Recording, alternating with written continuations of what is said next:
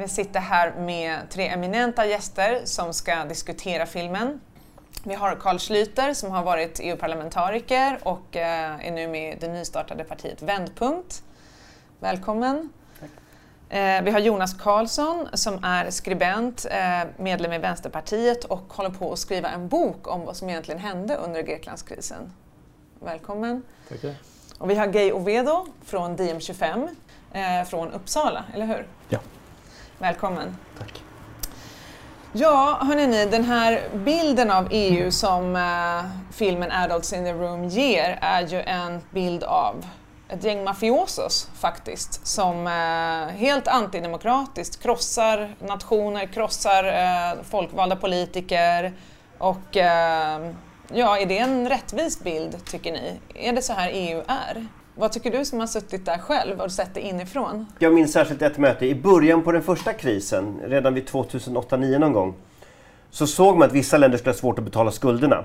Och redan då föreslog jag att man skulle klippa håret, alltså eh, skriva ner skulder, haircut då.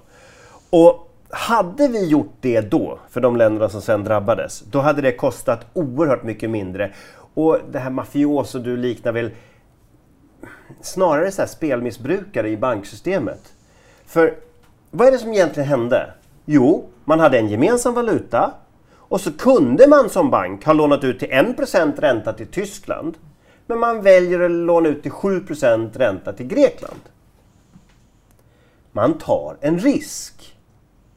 Och sen, man har alltså fått betalt för den här risken en gång. Man visste att det kunde gå åt skogen och ändå ska de ha tillbaka sina pengar. Det är ungefär som att alla som någonsin spelar på Lotto, varje gång man inte vinner säger att äh, det blev ingen vinstlott, jag ska ha pengarna tillbaka. det. Det är det som är logiken. Det handlar aldrig om att rädda Grekland. Det handlar om att rädda spelmissbrukare som har förlorat på ett spel. Och det är det hela krisen handlade om. Hade vi sagt “Sorry, du spelade, du förlorade” ja, då hade hela finanssystemet lärt sig man ska inte spela bort pengar. Just det, för att det var ju precis vad Varoufakis säger flera gånger i filmen här att det vi har räddat är ju inte Grekland utan Mm. franska och tyska banker. För att när man lånade ut pengar då till Grekland så var ju det bara pengar som skulle betalas tillbaka till franska och tyska banker medan Grekland blev kvar liksom i, i, i skuldfällan. Vad säger du Jonas, håller du med om det här du som har nu studerat krisen ett tag? Eh, absolut. Eh, och det finns ju ingen anledning att betvivla att det gått till på det här sättet. Eh, och det, det är ju en fascinerande studie i eh, maktspråk, en slags utpressningspolitik eh, från, från trojkan och, och EU här då. Eh, men jag tror att man måste också titta på vad är anledningen till att de bedriver den här den, den här hårda liksom utpressningen? Jo, det är ju i grunden att EU och EMU framförallt är helt eh, felkonstruerat. Det är ingen riktig valutaunion, det, det, eh, utan, utan den skapar den här typen av kriser. Eh, och det stora problemet med EU är ju att det, det är ett nyliberalt eh, projekt med nyliberala eh, teorier som inte stämmer överens med verkligheten utan genererar också den här typen av spänningar som de sen behövde hantera. Eh, sen hanterar de det väldigt, väldigt dåligt men de gör det utifrån sin modell så att säga. Man måste se det i ett större Mm. perspektiv. Men vad menar du med att det inte är en riktig valuta? Alltså den finns ju uppenbarligen på riktigt. Jag har sett eurosedlar. Ja, ja, absolut, så är det ju. Eh, nej, men, eh, om man jämför till exempel med, med USA så har man ju där eh, dels en riksbank, eller Federal Reserve så att säga, som, som centralbank som backar upp valutan, lender of last resort så att säga. Så man tar bort en stor del av spekulationsrisken mot valutan. Eh, och det andra är att man har en egen stor finanspolitik. Det saknas ju i euroområdet och i EU. Eh, och då har man, när det blir olika konjunkturer eller olika kriser i olika länder, eh, då har man inga medel till buds mer än att pressa tillverkningskostnaderna, löner, skära ner och så vidare. Och det är en politik för katastrof för de breda folklagren så att säga. Jag håller med om den andra biten att eh, man brukar säga att man måste ha ungefär 10% av BNP som budget för att ha ett gemensamt valutaområde för att kunna hantera olika instabiliteter och kriser och risker. Och det har ju inte EU, de har ju bara någon procent. Så vill man ha den här valutan så skulle man egentligen ha tiodubblat EUs budget men det är ju knappt någon som vill.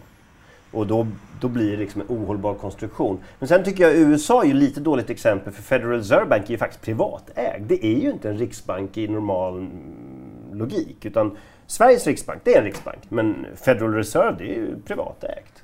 Vad tycker du? Eh, tycker du att den här filmen visar en rättvis bild av, av EU? I, I do think it's uh, an accurate uh, depiction, uh, not only because there is uh, audio, uh, audio records of the meetings that took place and uh, that Yanis himself recorded and then published via DM in YouTube. You can see them, like you can hear them now.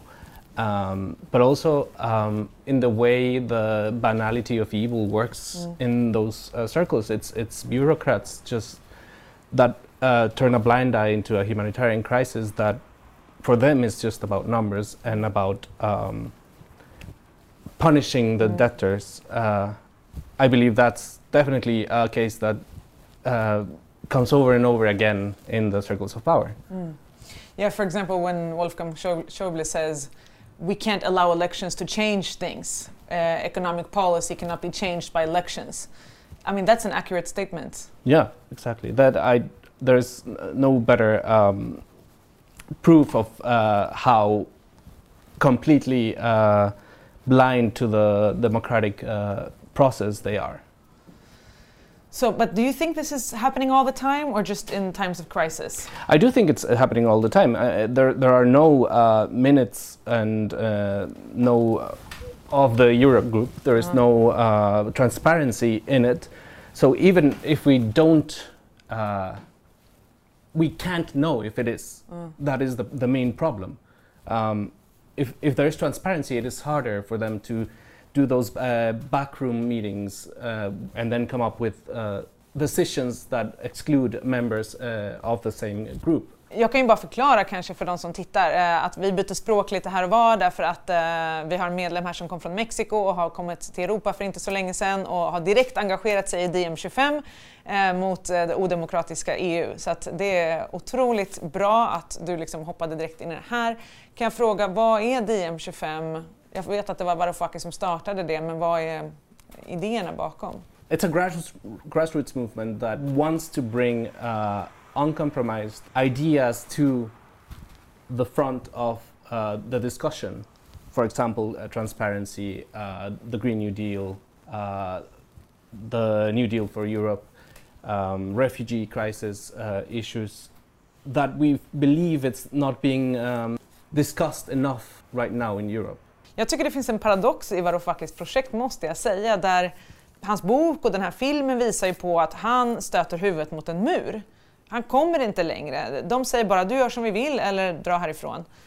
Men sen så har han själv startat ett projekt nu för att reformera EU, vilket han ju misslyckades med som finansminister. Inte, gör han inte samma sak där, att han liksom så här, eh, stöter huvudet i muren igen på något sätt? If the people tell you you need to do this, it's hard for harder for politicians to backtrack and mm. compromise and end up compromised. Mm. which is precisely the, the sort of thing that uh, a, a left should be rooting for. Tror du att det går att reformera EU? Att EU kan bli något annat?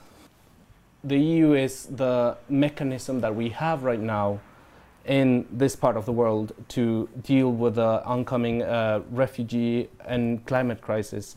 And I, I believe there is no other way. There mm. are actual policies that mm. we're working on uh, of how to deal with this uh, democratization and lack of transparency.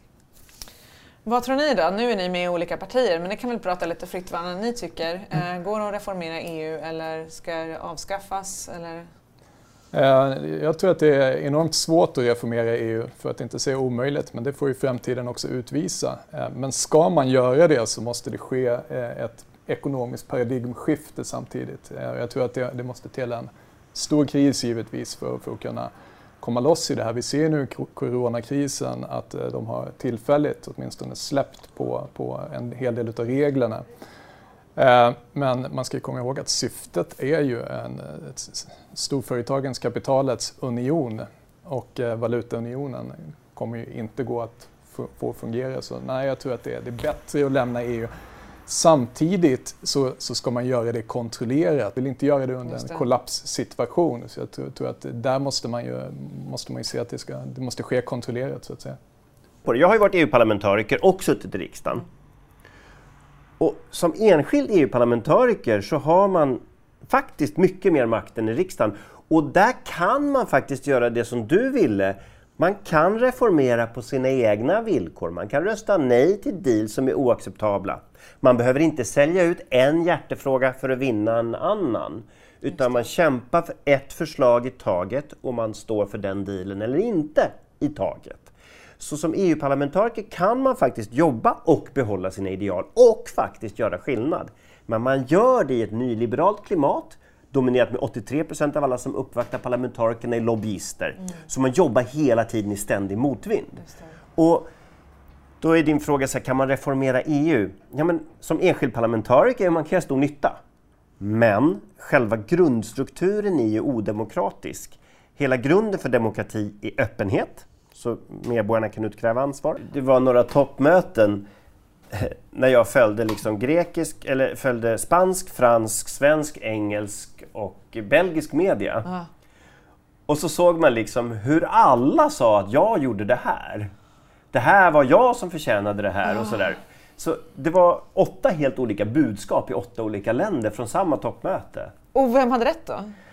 Ja, Sverige hade definitivt allra mest fel i vår rapportering. Det kan jag definitivt säga. Jag tycker Frankrike i det fallet låg närmast ah, verkligheten. Två andra härskartekniker som är väldigt tydliga här. Det här är ju som en studie. Om någon vill liksom, använda härskartekniker kan de ju kolla på den här filmen. För det här med att splittra. Mm. Splittra upp eh, enheten. En minister ska dit, en annan ska dit. Alltså man ska hålla på motsägelsefulla budskap. Men jag tycker nästan det värsta som visar på vad euron är för något, det är ju att de säger att vi skickar inte längre flygplan med eurosedlar till era banker, så era banker kommer inte ha några sedlar. Det är så konkret. Och då fattar man ju liksom, ja men vad är euron? Eh, det är ju faktiskt att makten över eh, själva pengaproduktionen ligger inte i det egna landet, så man har ju inte makten över pengarna. Och jag tror inte liksom folk hade fattat det riktigt så konkret, eller hur? Att EU kan bara säga nej men skicka inga pengar så ni har inte pengar. De genomför ju en, en, eh, och det ser man också i filmen, en utpressning hela tiden just genom att de kan stänga av likviditetsstödet, eh, pengaflödet helt mm. enkelt. Eh, och det utnyttjar de till max. Även ser man att ECB är ju också fullt insyltad i det här. Inför folkomröstningen så får de inte ens en förlängning av sitt likviditetsflöde mm. Utan och med likviditetsflöde menar alltså de får inga sedlar? De får, det är de, det det handlar om, de, får precis, inte sedlar. De, de, får inte tillräckligt med, med pengar så att de får sätta en uttagsbegränsning. Eh, då, veckan innan folkomröstningen får man maximalt ta ut 60 euro om dagen i bankomaterna så det är långa köer och så vidare. Ah. Samtidigt bidrog det säkerligen till att eh, eh, nej-sidan vann så stort i folkomröstningen. Det retade upp folk i Grekland ah. ännu mer. Men kunde man inte bara använt kort istället? Det är ju det som är så roligt, det folk inte tänker på. Nästa steg i det här, ja. det handlar inte bara om sedlarna. Det handlar om vem äger betalsystemet. Alla transaktioner i Sverige ägs av fyra privata banker. Ja. Tror du att um, tyskarna bluffade? För att i den här filmen mm. så framkommer det ju lite som att uh, Wolfgang Schäuble skulle ha sagt ja, men, går ni inte med på det här då kan ni bara kastas ut. Och då blev grekerna jätterädda och bara nej, nej, vi vill inte kastas ut. Men tänk om det var en bluff, hur ska man någonsin få veta det? För det testades ju aldrig. Yeah, I, I, I don't think it was a bluff. They didn't care about the consequences of uh, to, to the Greek people. Like, I, yeah, I'm sure they would Delvis tror jag att det var en bluff. Jag tror att känslomässigt ville alla kasta ut grekerna. Jag satt ju i parlamentet eh, mm. in, i uppkomsten av den här krisen och det är klart folk ville kasta ut grekerna men mm. samtidigt ville de inte det. Alltså jag har intervjuat både Tsipras och Varoufakis. De var ju så jävla kaxiga i början och mm. vi ska minsann och, och sådär och sen kom de dit och liksom bara oj, jaha, men vi kanske kan... Eller hur? Det är på något sätt, det, det som du säger det här med att man ska man ska bryta direkt. Jag tycker det gäller liksom maktspel också. Ja. Att man kan inte hålla på och fega ur i början för att det får man aldrig någonting. De skulle bara gått dit och bara direkt nej, tycker jag. Det var ju strategin från början också, mm. att, de, att de skulle ställa in betalningarna. Eh, det var ju fastslaget, det var Syrizas strategi. Mm. Eh, och sedan skulle de förhandla. Men filmen visar ju väldigt, väldigt tydligt att det var en medveten förhalningsstrategi mm. från trojkan. De ville inte förhandla överhuvudtaget på riktigt utan eh, de, de tröttade ut Syriza, lät Grekland eh, tappa ännu mer kapital och så vidare. Det skedde ju under hela den här perioden skedde det en, en stor kapitalflykt från Grekland mm, mm. också. Men den maktlogiken finns ju även på nationell nivå. Jag satt ju med när Miljöpartiet, i riksdagsgruppen när Miljöpartiet första gången hamnade i regering. Mm. Och redan på första riksdagsgruppsmötet, när vi visste att vi skulle hamna i regering, så sa jag nu får alla skriva ner, var går din redline? Var det, går din det. Mm. gräns? Eh, om man inte gör det så drabbas man precis det som jag tycker filmen visar väldigt bra. Alla kommer in med stolta ideal, alla kommer in med sina visioner och idéer. Men sen, ja men det går inte. N- Nej, okej då.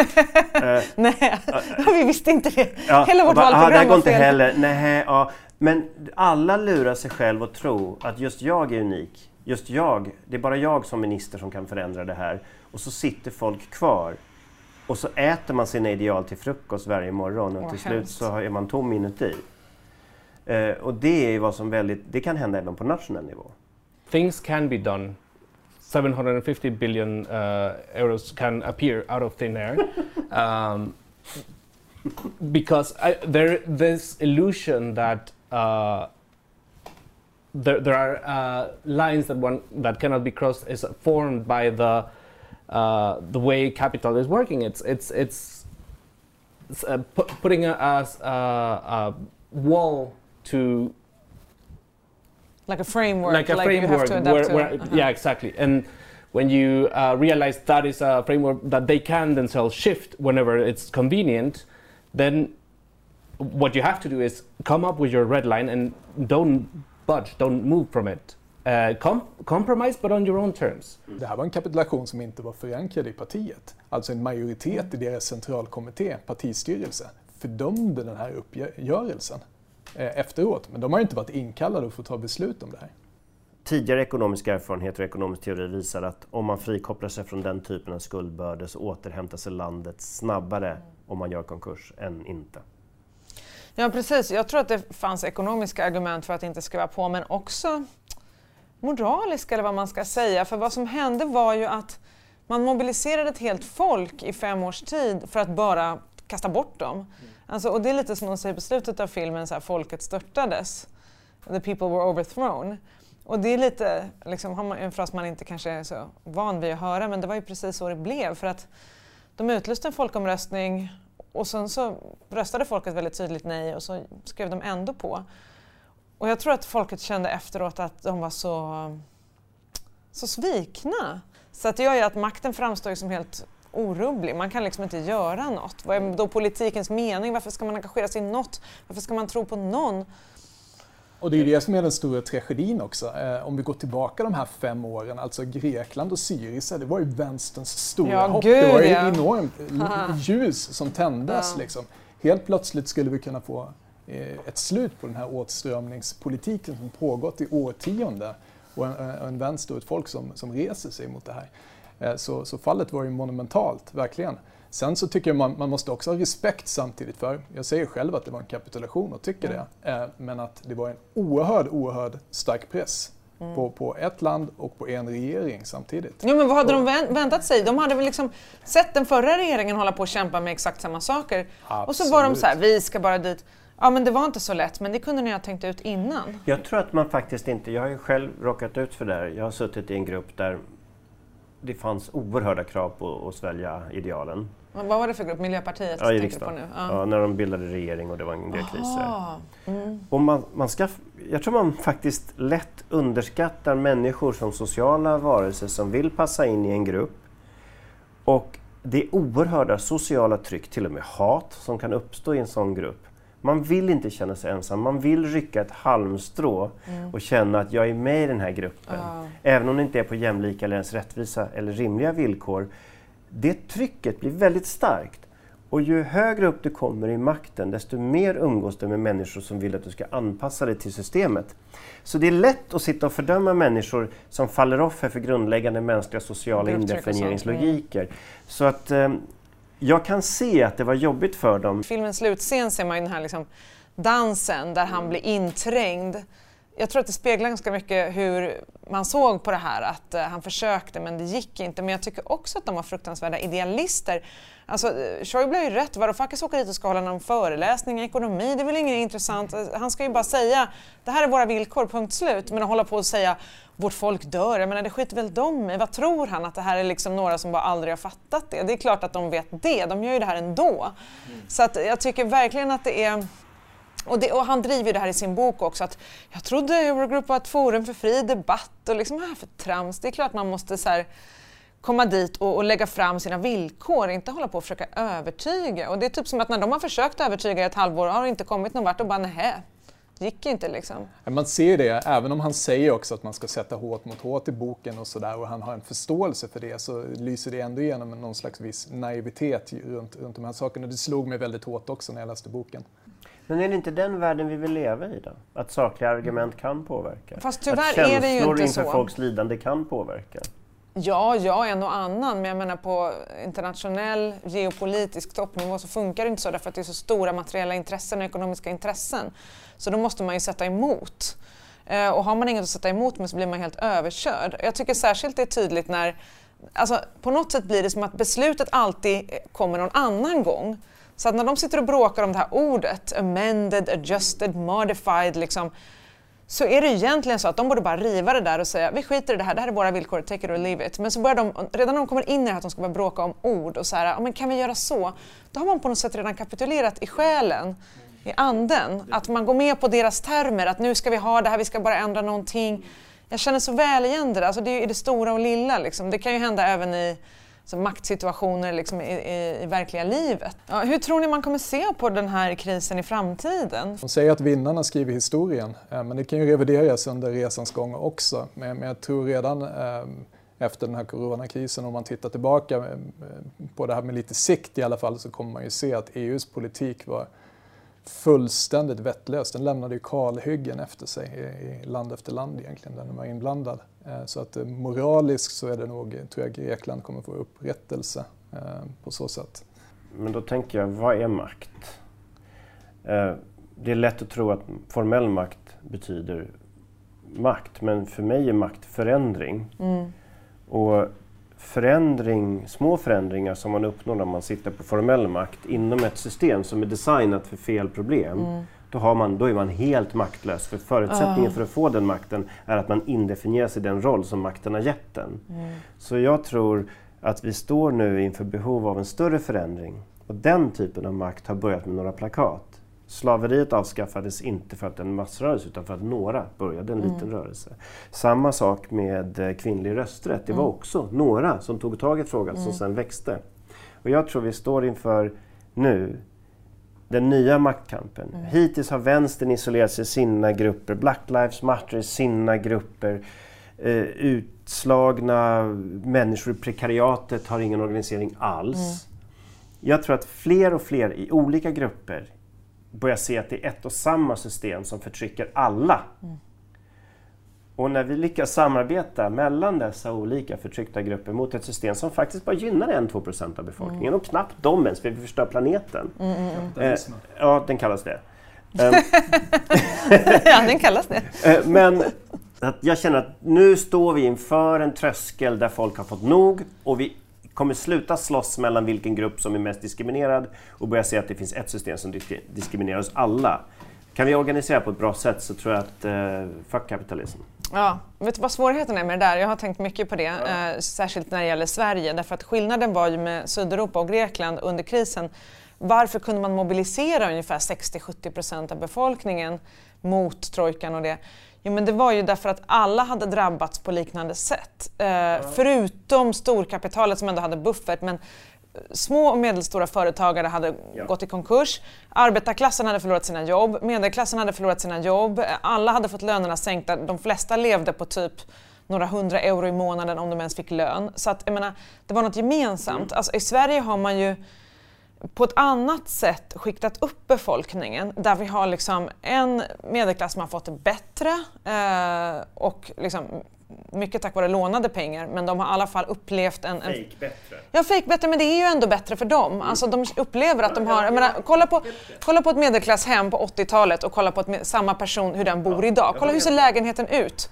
Alltså, det, det, är inte, det kan ju vara samma lägenhet, men den är ju helt annorlunda. Och liksom, lönerna och allting, alltså många av de här har ju känslan av att vara nästan överklass. Sen har en annan del av befolkningen som har fått det sämre. Men många av dem liksom är inte i stånd just nu att gå samman och göra någon revolt. Därför att ofta när man får det sämre så kommer det andra problem. Det är ju inte bara att du har inga pengar. Det är också att du kanske får spelmissbruk, drogmissbruk, alkoholmissbruk, psykiska problem, depression, trassel med familjen eh, hit och dit som upptar din tid. Så att där har du liksom de problemen och det här är två helt olika grupper som är jättesvåra att sammanföra. De förstår inte varandra. Sen finns det ju massa subgrupper av det här. Alltså det finns nyanlända, eh, det finns eh, land, stad och så vidare. Men jag tycker det är väldigt svårt att se svenska folket som liksom en grej som tillsammans ska göra Nej, men något. Jag håller helt med, för just nu är det en tredjedel. Den här som vi pratar om, det är en tredjedel högst. Uh, och den kommer aldrig organisera sig mot de två tredjedelarna tillräckligt starkt. Det, det, går inte, jag håller helt med. Utan det krävs en större förändring, eller åtminstone en insikt om en större förändring som behövs. Och då kommer den mobiliseringen att ske väldigt fort. Ibland kan det räcka med 15-20 procent, eller ofta räcker med 15-20 procent som verkligen kämpar tillsammans. Men som du säger, man stjäl ju inte bara folks pengar. Man stjäl folks självkänsla, mm. makt, ork, förmåga, mm. tid att organisera sig mm. för sin rätt. Och det är det som det här samhället är så, kapitalismen är väldigt snyggt organiserad på det sättet. Att pressa sönder alla de vaccinationer och motkrafter som hade skälpt den. Mm. Det gör den väl på ett väldigt skickligt sätt. Så ja, vi står inför den utmaningen, men ja, vi ser ju nu hur kriser gaddas upp på varandra. Och de här lånen nu, de ska ju betalas 2028, 2038 till 2058. Alltså det här kommer aldrig funka. Nästa finanskollaps kommer vara oerhört mycket större. Vad tror du om det? Ser du ljus på framtiden eller? Yeah, uh, I think well the, the uh, movements and feelings uh, such as uh, Black Lives Matter, uh, matter um, uh, Occupy Wall Street, those fizzle out. You need concrete proposals. Mm. You need a feeling is not a, a policy. And that is exactly why I would, I think what we need now, particularly uh, as an outsider coming to Sweden, is more political engagement mm. in concrete, po uh, concrete political problems. I think talking about things that are wrong in a very Swedish way does not lead to uh, actual change. Mm. I think uh, I, I, would say invite to, to all of you and um, people watching this that uh, approach groups like this, uh, get engaged into exactly what kind of politics you want for the future. What what is your view on the European Central, Central Bank? Ha, have a concrete idea of what you want. Yeah. So okay. let's have basic income, reduced working time, yes, less focus on material wealth and on interhuman exchange and relationships. That's a better life and then end clear cutting and mining shit, destroying the country. Det här är inte liksom någon slags eh, allmän manifeststund yeah. där man bara kan säga allt möjligt. Yeah, you should. You should dream because only if you dream about the impossible you have any chance to do the possible. Ty, ty, tycker det finns viktiga, viktiga delar där. Alltså rörelserna behövs ju eh, och de var helt också nödvändiga för att Syriza skulle lyftas fram. Det fanns en sån bred flora av rörelser. Men om man tittar på läget i Sverige och världen idag, det vi, vi behöver också att knyta samman de här rörelserna eh, med en gemensam berättelse. Vi måste tala klarspråk om kapitalismen, eh, menar jag, som förstör vår värld, som förstör miljön och som förstör, sätter oss i ekonomiska kriser. Och få folk att fatta att det är skillnad på kapitalism och marknadsekonomi. Det tycker jag man ständigt stöter mm. på. Folk tror att marknadsekonomi automatiskt är kapitalism och så säger man att jag försvarar kapitalism. Med de orden så vill jag bara säga att tack för att ni tittade på det här och eh, ta med rådet att eh, konkret organisering eh, är vad som kan lösa problemen, eller hur? Det var väl ditt budskap och ert budskap också som jag förstår det. Att det hjälper inte bara att tycka och känna utan man måste gå till konkret organisering, politisk organisering, gå med någonstans och vara ihärdig helt enkelt. Och ett sätt om man känner sig trött, sliten och inte har ork, att göra någonting tillsammans med andra kan faktiskt ge mer ork och kraft. Det är faktiskt sant. Tack för oss!